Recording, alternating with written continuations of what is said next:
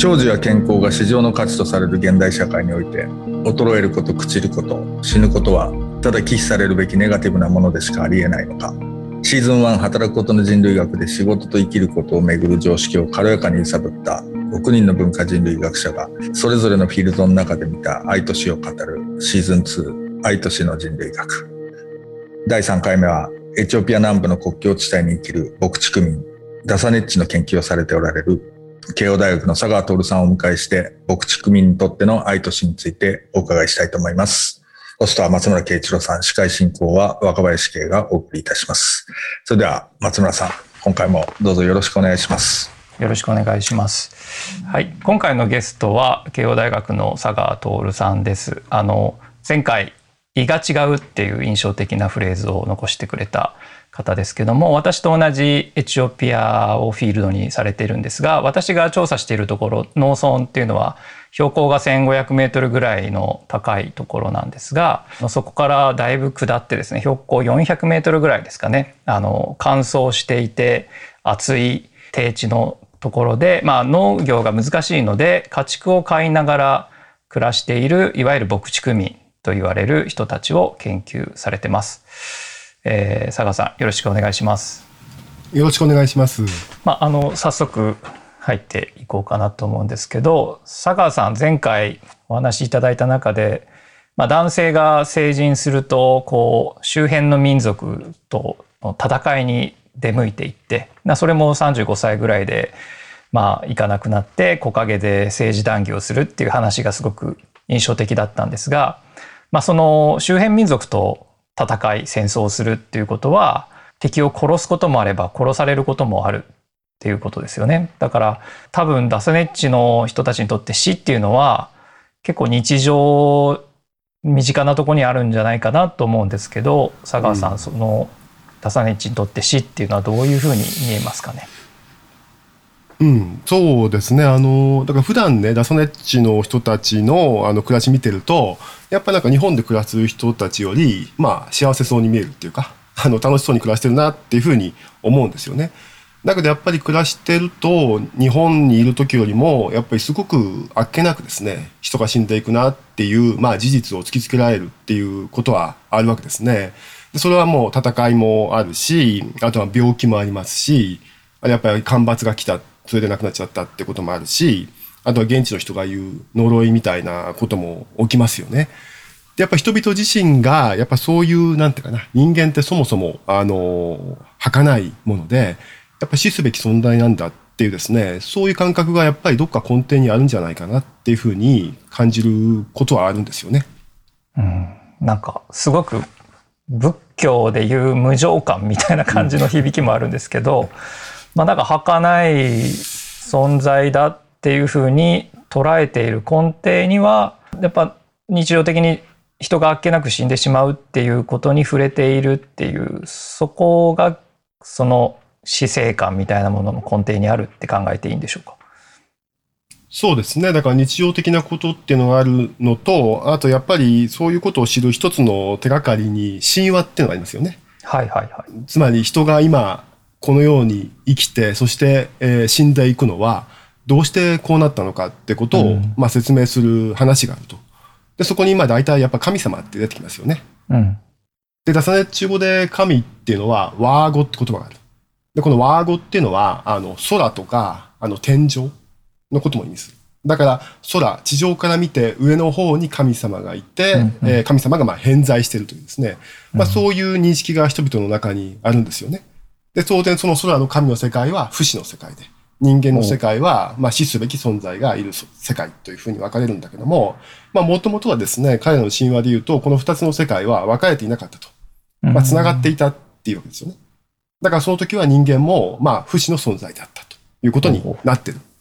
だけどそれがある時に、えっ、ー、と、二つの世界が分かれてしまった。うん、で、その理由はですね、いろんなバリエーションがあるんだけれども、まあ一つ典型的なのは、まあ神様がちょっとお腹空いたと。うん、で、ちょっと地上の人間の世界に、まあ行くわけですよ。うん、で、一つの人間の家に入る。で、そこで若い女性がですね、えー、ポリッチ、ね、えー、お粥ですよね。これをまあ調理してた。だから神さんは、あの、そのちょっとポリッチくれよっていうふうに人間にねだるわけだけど、うん、まあちょっとその若い女性はですね、その時まあ気が立ってたっていうかな。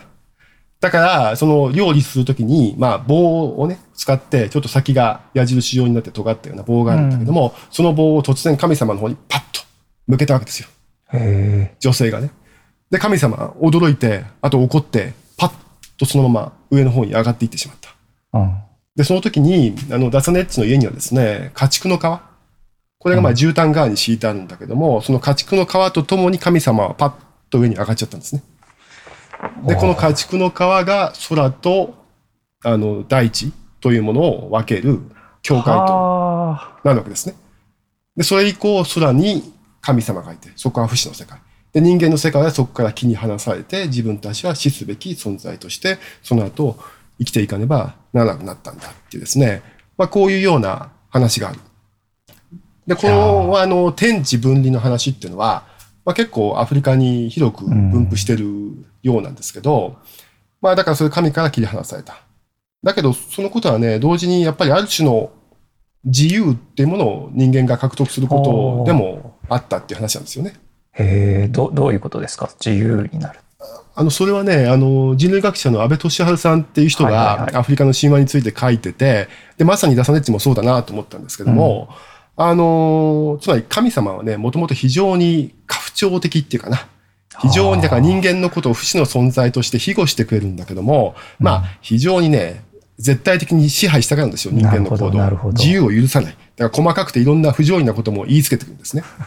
で、これもダサネッチのね、あの、一つの神話だと、ある時神さんが、その男と女一人ずつを、あの、地上に下ろして、見えでの木っていうね、あの、神木ですよ。そういう神木の前にその二人を置いた。そして、お前たちここでずっと待ってろというふうに言ったんですね。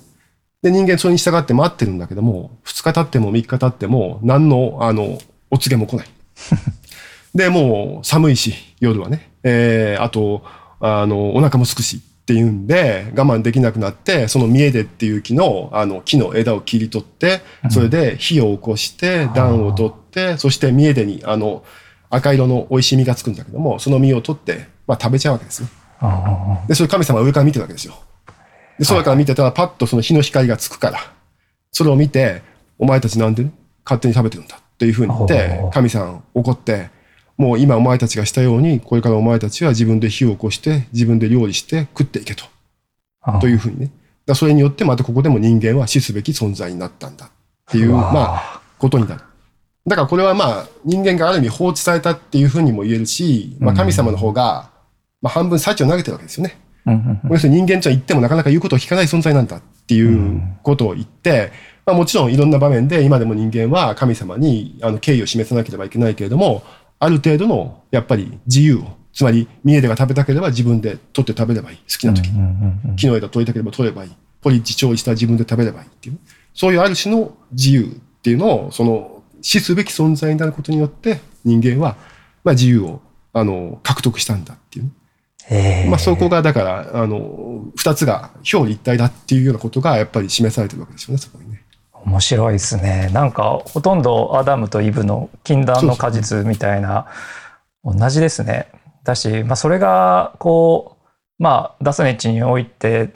自由であるとか人からコントロールされないってことが重要だっていうのは前の回でも出てきたんですけどなんというかそれと同時にそれは死すべき存在であるっていうことを宿命としてうん。背負って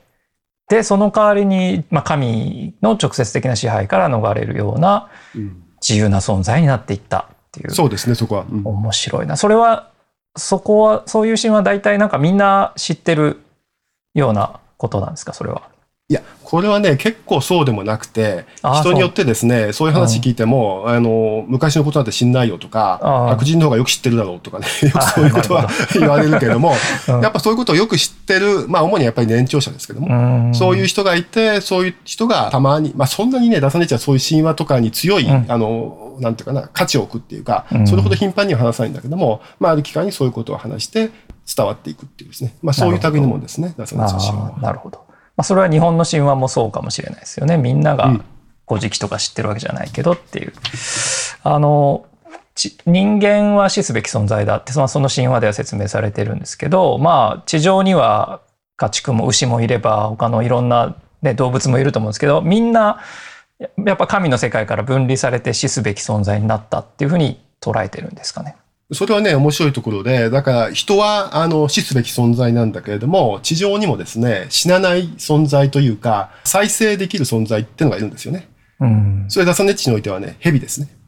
うん。で、蛇って神話によく出てくるけど、うん、もうダサネッチの日常生活見てると、もう蛇を意味嫌ってるっていうかね、もう蛇が見つかるともう村中の人間が総出になって追い詰めて棒で叩き殺して、あの、なんか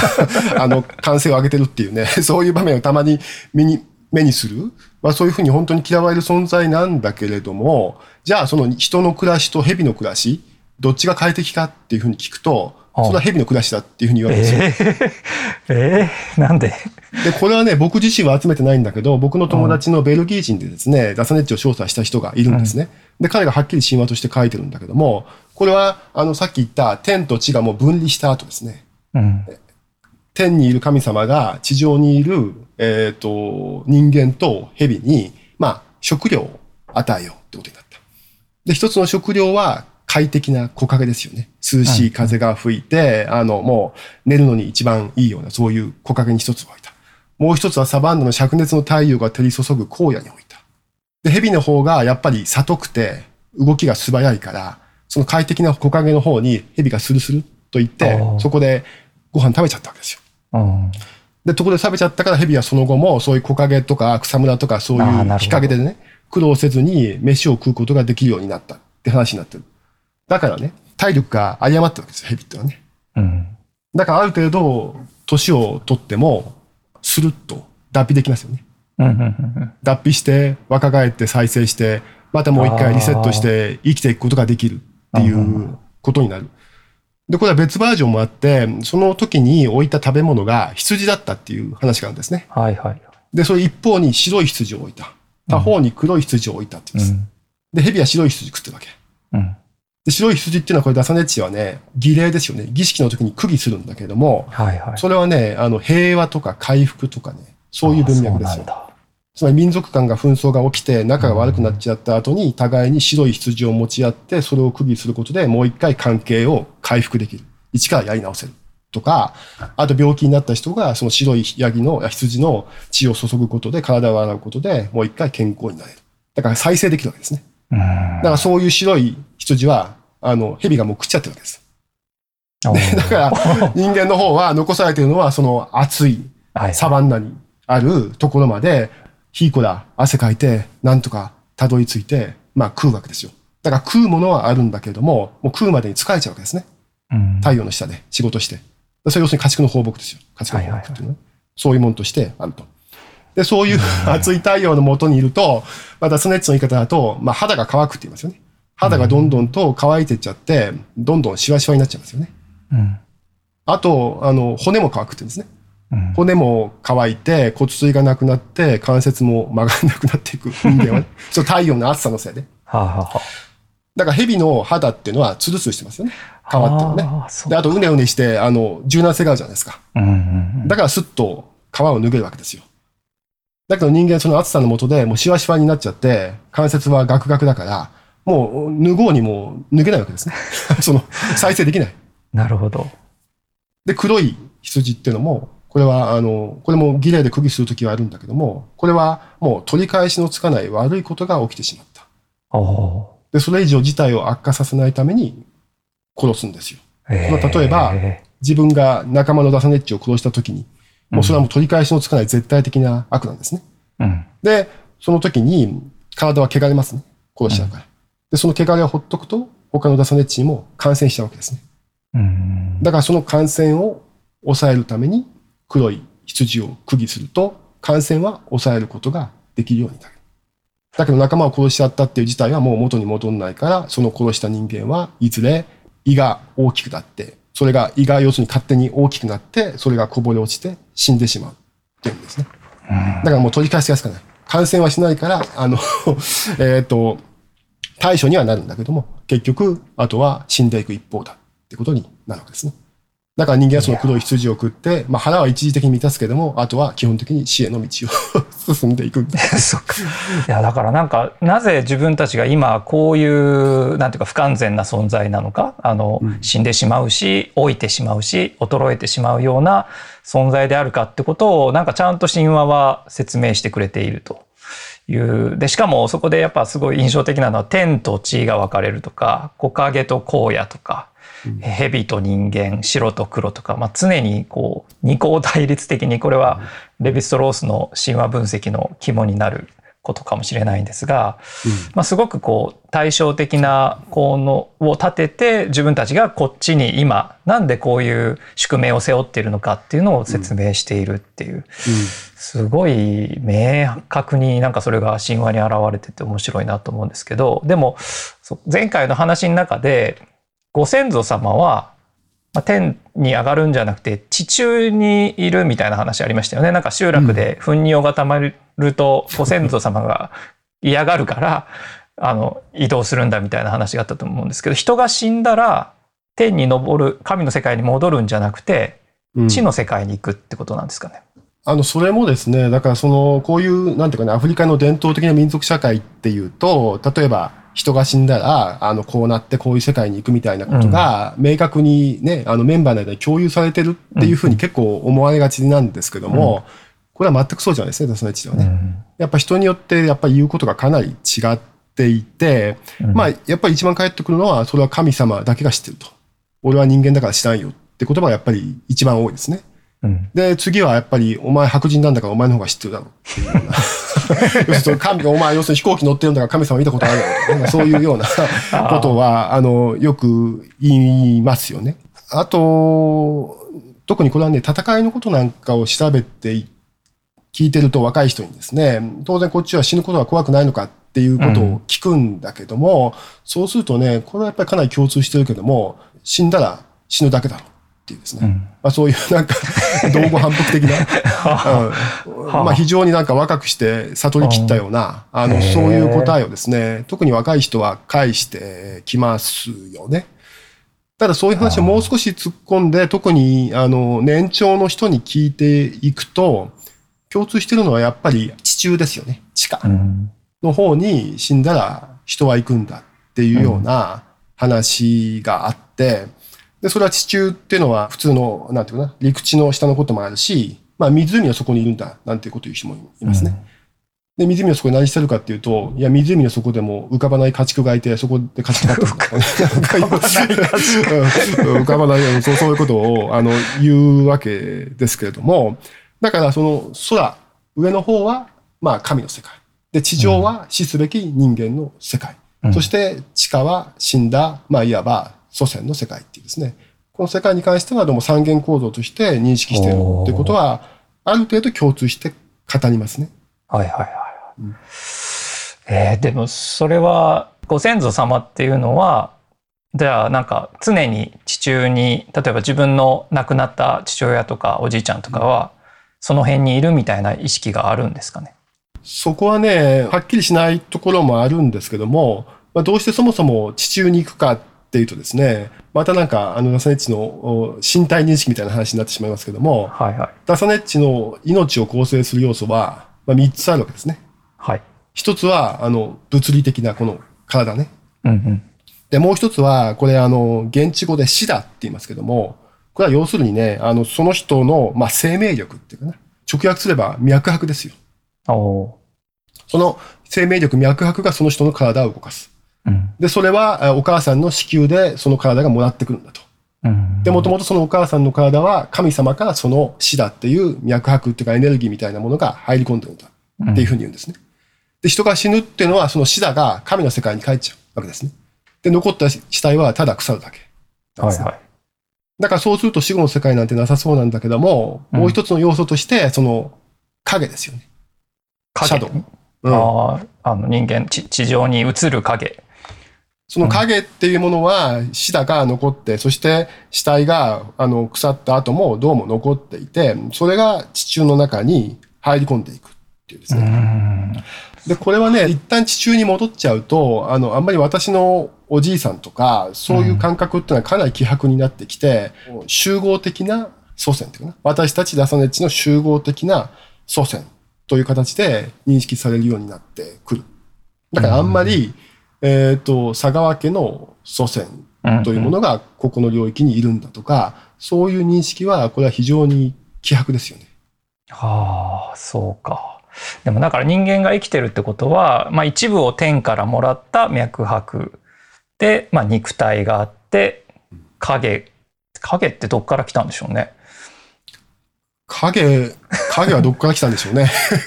いや、まあ、聞いたことない。うん、存在の、まあ、証明みたいなもんなんかな。その、うんね、肉体そのものではないんですよね。肉体は朽ちていく。ね、滅びちゃう。うん、滅びていく。で、まあそれがいたっていうような証みたいなものは、でも、うん、だから単純に地中に全部ご先祖様が行くっていうよりも、その3つの構成要素のうちの影が地中に戻るっていう。うんなんかすごいですよね。なんか、あの、まあ、古典的にこういう神話を集めて分析するっていうのは人類学でも重要な研究だったっていう、まあ、それがよくわかるというか、なぜダサネッチはこういうふうに世界を認識しているのかとか、なぜ、まあ、若い人が、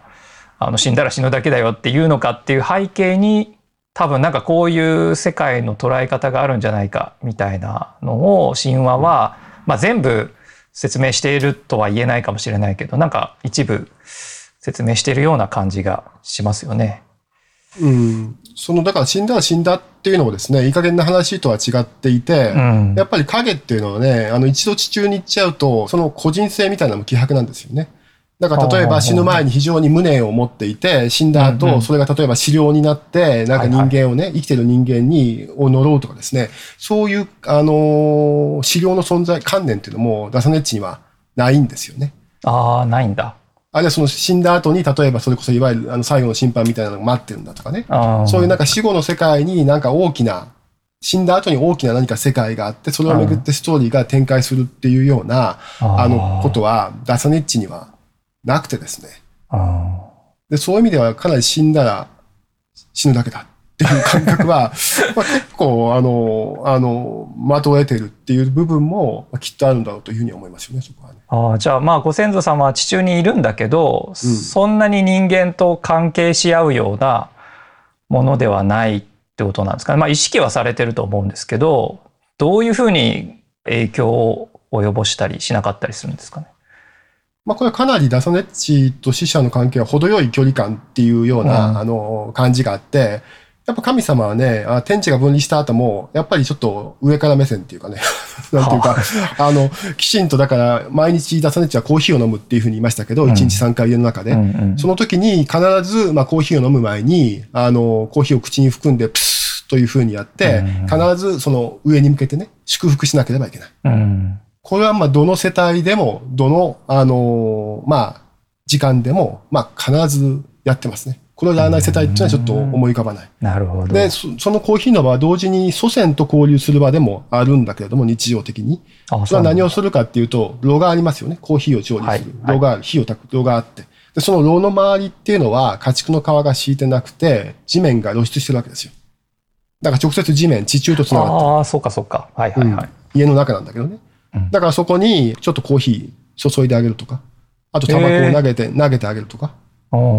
これで要するに楽しんでくれっていうふうに言って、そういう言葉を発しながら、それをあげるんだけども、これはね、あの、やるべきだっていうふうにみんな言うんだけども、結構やってないですね。あ、やってない、うん、やってない世帯のが僕は、これ特に若い世帯は、まあ、ほとんどやってない。あそのさっきのプシューっていうのはやる。みんなやる。プスーはね、もう結婚して世帯を持つようになったら、もうみんな、あの、誇らしげにっていうか が、もう、これでもかと大きなプスーというですね、あの、音を出して、やっぱり祝福するのが大事なんだけども、このね、コーヒーを祖先に捧げるっていうのは、あまりやらないんですね。さっきのプシューっていうのは、一応ご先祖様っていうのを意識しながらやってるんですかね。普通はだから神様ですね。あ、そうか、こっちは神様。神様に対してやって、地中にはそのタバコとコーヒーを、まあ、その注いであげるわけですね、地中に。はいはいはい、上と、上には神様、下には、あの、先祖がいるから。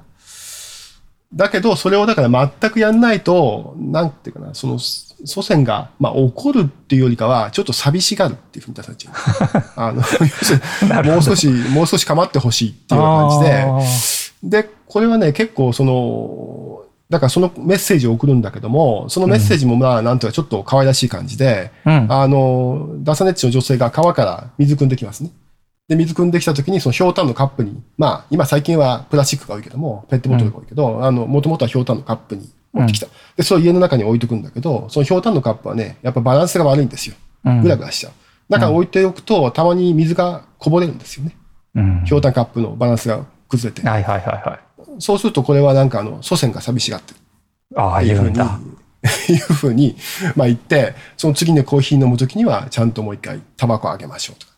あの、今回塩もサービスしましょうみたいな感じで、あの、そういうふうに、また、いろんなものを、まあ、あげていくっていうような感じ。だから、なんか、意地悪な感じの祖先とはやっぱり違うんですよね。どこか、あの、構ってほしいと。いやなんか草場の陰からちょっと似てるみたいな感じの イメージですよね。そういう感じですね、本当にそうだね。うん、うんだし、なんかまあ直接的のさっき言ったその自分の父親とか親族のなんか祖先とかっていう感じじゃなくて抽象的な祖先なんですよね。だから直接あのじいさんが今寂しがってるみたいな感じでは言わない。そこはね、結構やっぱりダサネッチの場合は、あの、系譜をどれだけ辿れるかっていうのはですね、うん、非常に浅いんですよね。自分の父親の名前は知ってる。自分の祖父の名前も知ってる。だけどそれ以上はもう知りませんね、基本的に。あ、そうか。うん、だからそういうふうな形で、やっぱりある種匿名化されていくっていうところもあるし、なるほど。あと、これはやっぱり、あれですね、死についてやっぱり語るっていうことを基本的には、あの、好まない、ね、ああ、そうか。いや、でも面白いですね。なんかまあ、ザ人類学っていう話だなと思うんですけど、若林さん、いかがですか？ダサネッチの神話の世界から。不思議なもんですね。でもなんかすごい文化人類学っぽい。神話の分析っていうのは いいですね。これハマるとねやっぱなんかその神話分析にはまりそうだけど、うん、まあ現実はでもみんな知ってるわけじゃないし言うこと違うしっていうバリエーションだし若い人あんま知らないとかっていう中で生きてんだけどねえな何なんでしょうねやっぱ神話で説明できそうな気はしますよね。うんある程度までは、それで、あの、根本に多分どっかにあるんだろうなっていうのは、あの、思いますよね。あんまりやっぱ、日常的に暮らしてると、やっぱりかなり明るさとか、なんかそっちの、えっと、ポジティブな方っていうのがどうしても目目が行きや、行きやすいっていう感じが、特に日本から行くとするんですけれども、どうも特にこの死みたいなことはね、まあ間違いなくたくさんの人が日本に比べて向こうの方が死んでいってるっていう現実はあって、うん、その現実を支えている、なんていうか、認識のあり方みたいなのは、きっと多分そういうところにある程度は表現されてるんだろうなっていう感じがしますよね、やっぱね。うん、まあやっぱり死っていうのは、誰も生きてる間は経験できないことじゃないですか。だから、やっぱりある意味、どうしたってフィクションの世界になるというか、フィクション、フィクションって言っていいのかわかんないですけど、まあ、不価値の世界だと思うので、それをどういうふうに自分たちとして認識していくのかっていうのは、やっぱり、なんかある種の操作がどうしたって必要にやっぱなりますよね。面白いですね。なんかそれって。で、まあ普段考えなかったりもするし、別に考えてわかる話でもないから、無意識化になんかそういうものでも、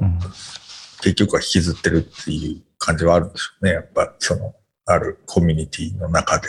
そうですね。いや、多分なんか根本的な問いじゃないですか。人間がなんで今ここに存在してるのかとか、うん、なんで我々は死ぬのかっていう根本的で答えのない問いに、最初から答えが出されているっていうか、神話の中には説明されているっていうことなんじゃないかなと思うんですよね。だからこう、それをくよくよ悩むと、人間なんで生きてんだろう？俺なんで生きてんだろうとかってもう考えたって別に 何の、あのね、あの、いいものはないんだけど、もうそういう根源的な問いには最初から説、なんかそれを老人が神話を引いて説明してくれると。もうそれ、それ以上でも以下でもないっていう、なんか、そこ、そういうことなのかなと今聞いてて。思ったんですそうよね。ですね。とか、でも最初にそれがあるっていうのはやっぱりうん、最初から気になってたってことじゃないですか。そうそうね。しかもだからキリスト教とか、まあ、あのアフリカの東アフリカの世界とかが別に西洋とか中東とかねの世界と切り離されてるわけじゃなくてやっぱすごい連続してるわけですよね。その神話の形態とか出てくるモチーフとか、うんストーリーのね、断片みたいなのはそこも面白いね。もうでもあんまこういう話はしないですよね。そう そうななんとなく、ねなんとなくみんな知ってる、多分それなりに集めてきてるんだけども、それを例えば文章で書く機会っていうのはもう、そうですね。あんまり、あんまりほとんどないっていうか、そうそうそう。まあ書きようはあると思うんだけど、まあ面白いんだけど、まあそういうもんだよねっていう感じで結構人類学内部ではね、そういうそう 感じねあ、そう、そうなんですか？もうあんまりやらない？あんまりだから個別的な神話を取り上げ、だからそのレヴィス・ソースみたいな非常に壮大な神話論とかですね、あるいはそういうものを例えば最近だと、あの、人類の進化のね、脳の発達とかね、そういうことと神話の発生みたいなことを関連づけ、非常にそういうマクロな話をするっていうことはやるかもしれないけれども、あんまりその例えばダサネッチではとか、なんとか民族ではこういう神話があってみたいなことをもう体系的に描くっていうのは、まあもう昔やってきたっていう面も間違いなくあって、だからそれをいちいちあえて今、あの、例えば論文とかで書くっていうことはしないけれど、まあ面白いなというふうに あの、考えるっていうことなんなんじゃないですかね。そうですね。確かに確かに面白いですね。多分まああの現実の方がこう悲惨な状況があるので その国から定住化政策とか開発プロジェクトでダムができて川の水が減って農耕ができなくなるとか、まあ、現実起きてることの方がもうなんかひどいことが起きているのでなんかその牧歌的に神話がどうとかって分析だけしているみたいな状況に人類学者はないっていうまあそれはアフリカ研究特にそうですよね。うん。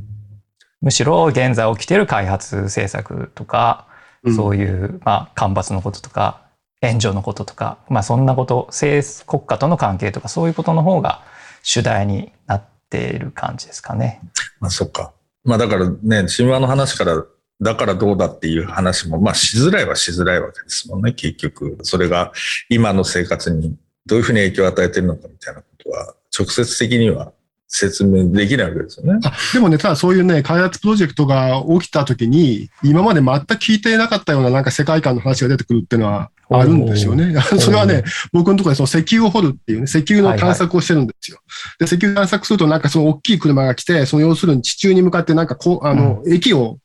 あの、注入してですね、すごい地中深くに。だからそういうことを延々とやってるっていう話がある。で、それはですね、それが来てからどうも最近地震が起きるようになったんだっていうふうに言うんですよ。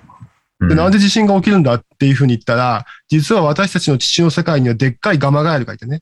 そのガガマガエルが実は、あの、その地球を支えていたんだけれども、そのなんか石油のなんかあの探索の液の注入によって、そのガマガエルの力が弱って、なんか地震が起きるようになったんだみたいなことを突然言い出すんですよ。今までこんな話全く聞いたことなかったんだけど、突然なんかガマガエルが私たちのなんか、だから先祖よりさらに地下にそういうのがいるんだみたいな話が出てくるから、新しくそういうものが生まれるっていう面も確かに一方ではあるんだろうなっていう気がしますね。うん、そうか、そうか。なるほど。面白い。それは創作されてるってことなんですか？でもなんか言い伝えとしてはあったかもしれない。それは僕は、うん、どこからその発想、あの話が出てきたのかっていうのはですね、ちょっと今度一回聞いてみようと思うんですけど、それは。面白い。日本だとナマズですもんね。うん。面白い。前回、あの、佐賀さん出ていただいたときに、家畜っていうものがどういうものなのかっていうのが面白い話として僕は聞いたんですけど、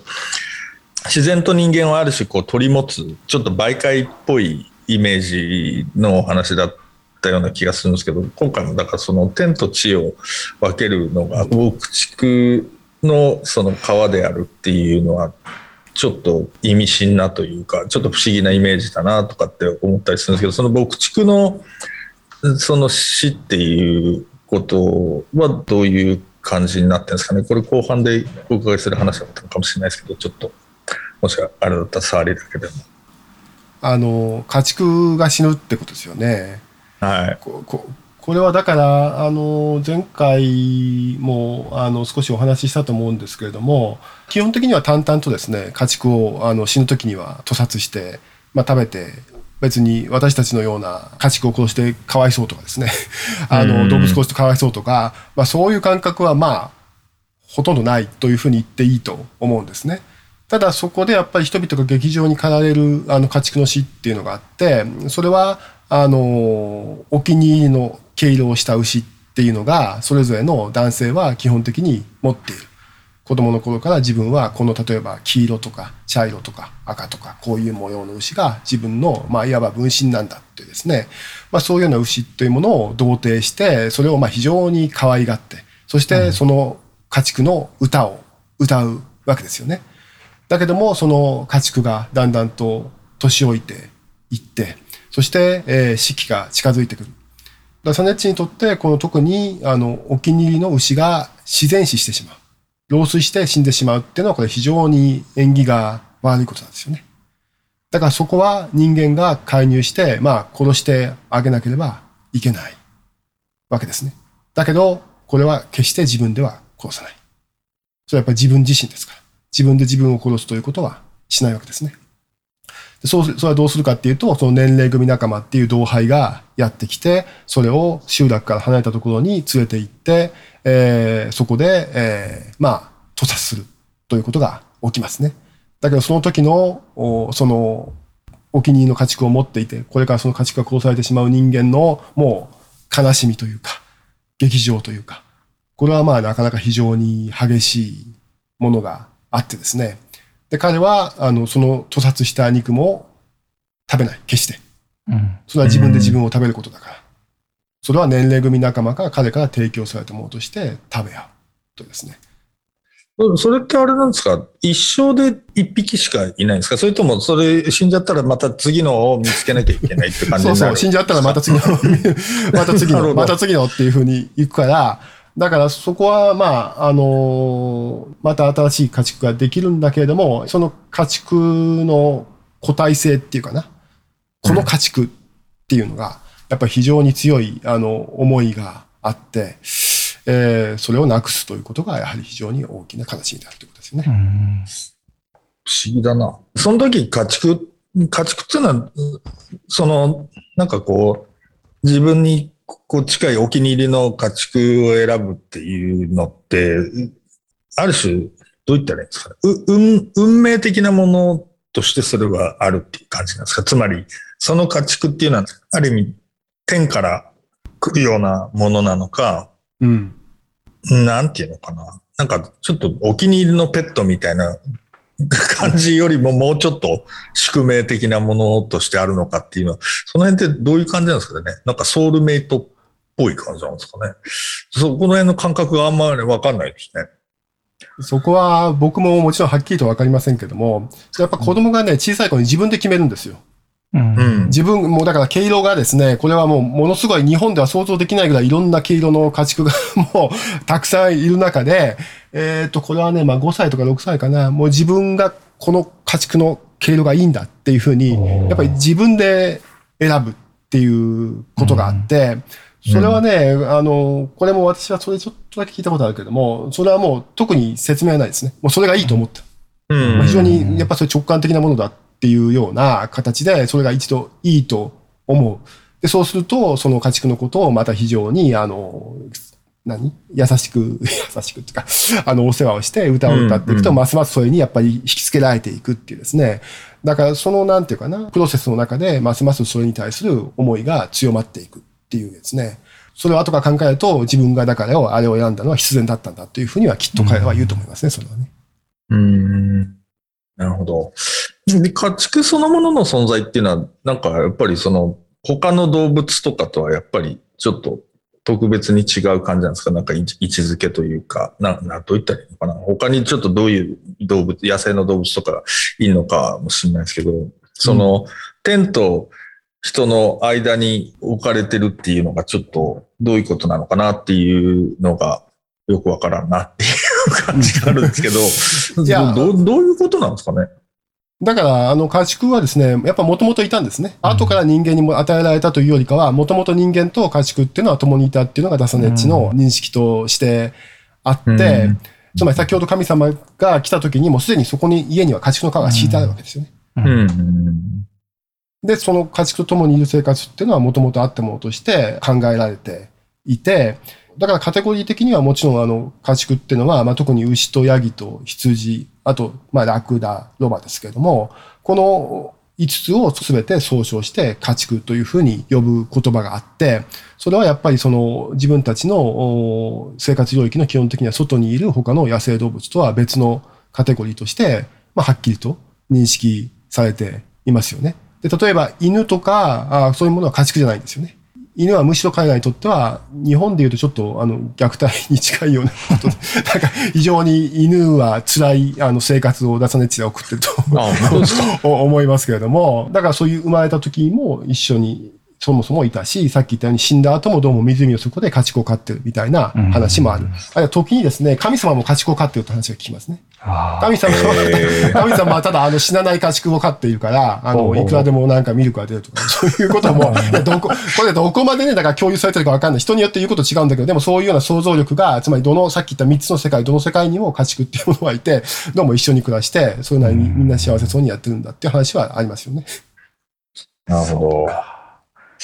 不思議だな。ね面白いですよね。なんか家畜なしのに人間が生きていくなんてまあ彼らの世界観ではなんかありえないことのように見えてるってことですか？だから例えば周辺の民族で家畜を飼わない農耕民とかに対しては全く異質な存在って捉えてる。まあそうですよね。農耕民とか、あと、まあ漁労民とかね、漁業をしてる人とかね。うん、やっぱこういうものに対しては非常に強い優越意識っていうものを持ってるっていう。やっぱりこれはだからまあ最近はもちろんね、いろんな開発プロジェクトとかで変わってきてますけど、自分たちが圧倒的に世界の中心にいると。いうね、感覚はあって、さっき言ったように、それは非常に苦しくて厳しい生活だっていう認識も一方にはあるんだけれども、しかしこの暑い太陽の下で家畜と共に暮らしている自分たちがやっぱり世界の中心にいて、それが例えば家畜をなくして、あの、漁業とかにね、励まなきゃいけなくなる時もあるんだけれども、やっぱりそれはどうしてかっていうと、今度はその魚をじゃあ例えば売って、もう一回家畜を買って、もう一回牧畜民として戻っていくんだというね。これはまあかなり歴史的にずっと繰り返されてきた、東アフリカの乾燥地域でどずっと繰り返されてきた歴史があって、やっぱ牧畜、家畜を持つっていうことを文化的価値の中心に置いて、周辺の民族との関係を作っていくっていうですね。うんまあそれは、あの、本当に驚くほどの家畜好きうんですね。